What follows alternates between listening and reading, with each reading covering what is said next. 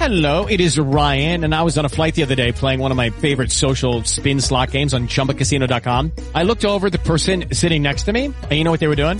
They were also playing Chumba Casino. Coincidence? I think not. Everybody's loving having fun with it. Chumba Casino is home to hundreds of casino-style games that you can play for free anytime, anywhere, even at 30,000 feet. So sign up now at ChumbaCasino.com to claim your free welcome bonus. That's ChumbaCasino.com and live the Chumba life. No purchase necessary. BGW. Void were prohibited by law. See terms and conditions. 18 plus. With the Lucky Land slots, you can get lucky just about anywhere. This is your captain speaking. Uh, we've got clear runway and the weather's fine, but we're just going to circle up here a while and uh, get lucky. No, no, nothing like that. It's just these cash prizes add up quick. So I suggest you sit back, keep your tray table upright, and start getting lucky. Play for free at LuckyLandSlots.com. Are you feeling lucky? No purchase necessary. Void where prohibited by law. 18 plus terms and conditions apply. See website for details.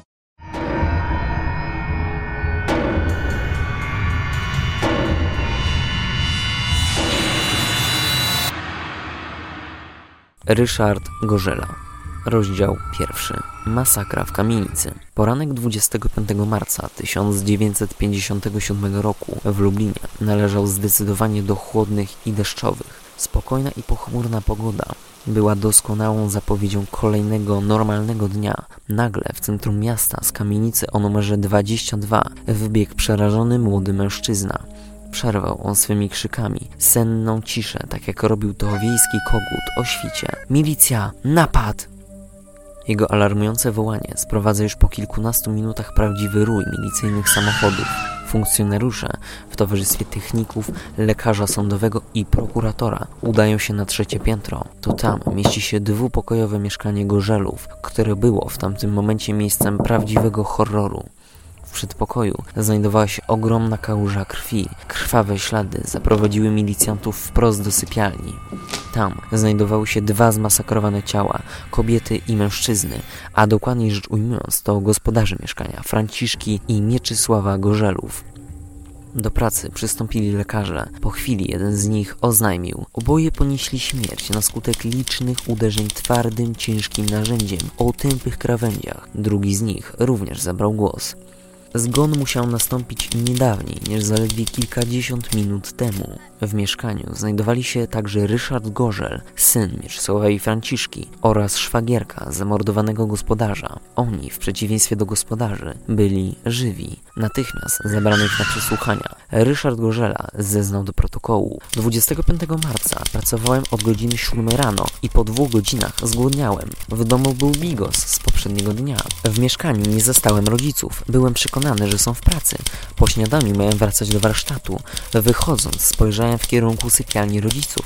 Dopiero wtedy zauważyłem krew na podłodze w przedpokoju. Otworzyłem drzwi i zobaczyłem ich martwych. Jaki mógł być motyw tego strasznego mordu? Zgodnie z początkowymi ustaleniami milicji, sprawca najprawdopodobniej kierował się motywem rabunkowym. Wyraźnie wskazywał na to fakt, iż ubrania i dokumenty były porozrzucane po całym pokoju Franciszki i Mieczysława. Teoria ta była niezwykle możliwa także z innego powodu. Wpływowe i bogate małżeństwo Gorzelów, w których posiadaniu znajdowało się spore mieszkanie w luksusowej części miasta, zdawało się być idealnym celem dla włamywacza mordercy. Wkrótce jednak motyw rabunkowy został odrzucony. Sprawca, choć ukradł 450 zł z portfela Franciszki, to nie tknął znacznie większych kosztowności, takich jak złoty zegarek Mieczysława czy 2000 zł, znajdujących się w jego kieszeni. Ponadto nie stwierdzono żadnych śladów włamania. Nikt również nie słyszał żadnych podejrzanych dźwięków. Logicznie zatem nasuwał się wniosek, że rzekomy włamywacz musiał zwyczajnie zapukać i zostać wpuszczonym przez domowników. Ludzie tacy jak Gorzlowie nie wpuściliby byle kogo, a zatem musieli doskonale znać mordercę. Rozdział drugi. Głos ludu. Zabójstwo Mieczysława i Franciszki stało się najważniejszym tematem do rozmów w całym Lublinie. Ludzie z niecierpliwością oczekiwali na nowe informacje, dzięki czemu lokalne gazety były prawdziwym hitem sprzedażowym. Zewsząd na ulicy słyszało się pogłoski zwykłych ludzi, którzy snuli swoje spostrzeżenia. Słyszałem, że kompletnie ich zmasakrowano.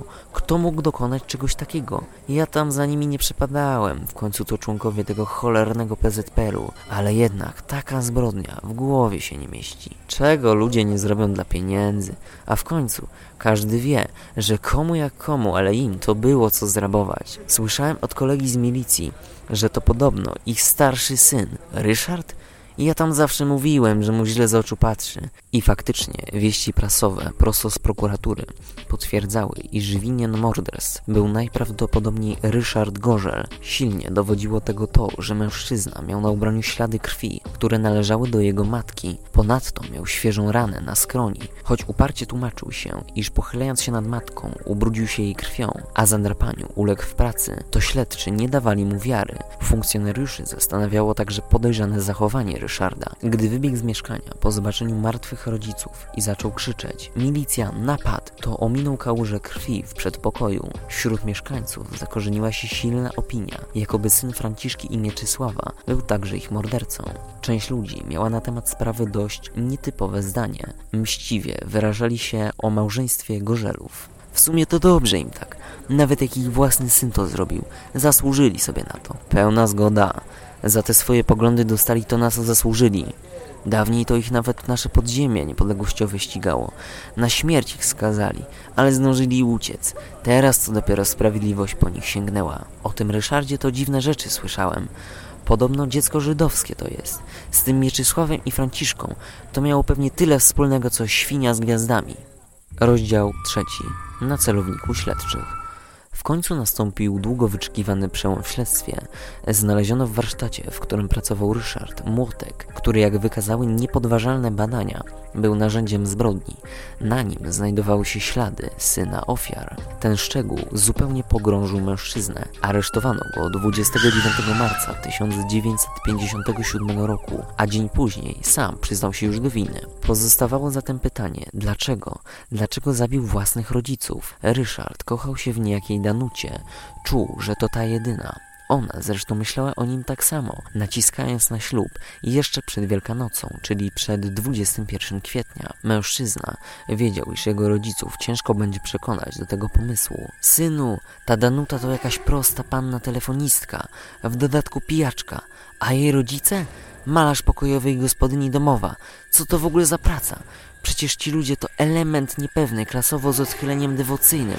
Zapamiętaj to sobie. Ryszarda nie interesowały jednak zdania rodziców. W tragiczny poniedziałek mężczyzna zdobył się w końcu na odwagę, by przekonać matkę do ślubu. Udał się do jej męża sypialni, gdzie ona akurat malowała usta. Wesołym tonem oznajmił: Mamo, szykuj suknię na ślub. Franciszka kategorycznie się nie zgodziła. Rozpoczęła się kłótnia, w trakcie której kobieta uderzyła syna w twarz. To wtedy też powstała rana na jego skroni. Ryszard wpadł w szał.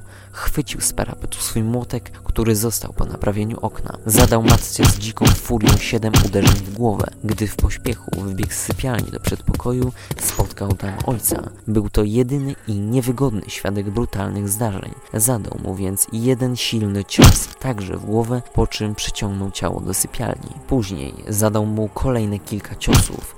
Wszystkim upozorował napad rabunkowy. Narzędzie zbrodni z kolei schował w swoim warsztacie. Aby zachować pozory normalności, wrócił do domu na drugie śniadanie. Przyniósł ze sobą wtedy klucz francuski w celu ewentualnego zmylenia milicji. Gdy dotarł do mieszkania, szwagierka zamordowanego gospodarza, która spała w trakcie zabójstwa i już wstała, Ryszard prowadził z nią spokojną rozmowę, jedząc bigos, tak jakby nic nie zaszło. Następnie, pozorując zupełny zbieg okoliczności, dostrzegł krew w przedpokoju.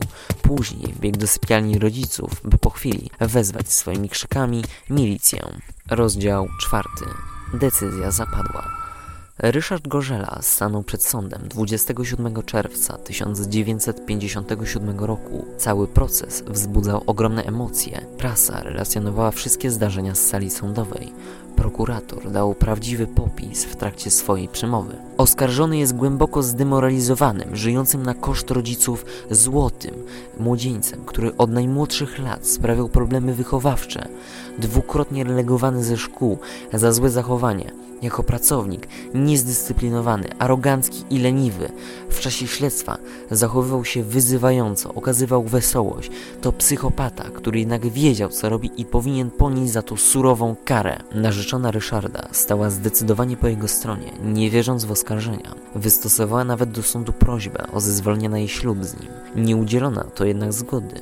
Wyrok wydano 1 lipca 1957 roku Ryszard Gorzel został skazany na podwójną karę śmierci przez powieszenie, a także na pozbawienie wszelkich praw publicznych i obywatelskich na zawsze. Obrona apelowała, ale bez skutków. Ostatnie słowa oskarżonego? Zapytał donośnym głosem sędzia. Nie chciałem zabić moich rodziców. Po tym, jak Rada Państwa nie skorzystała z prawa łaski, wyrok został wykonany. Odcinek powstał na podstawie artykułu Ryszard Gorzela z miesięcznika Detektyw autorstwa Karola Repsa.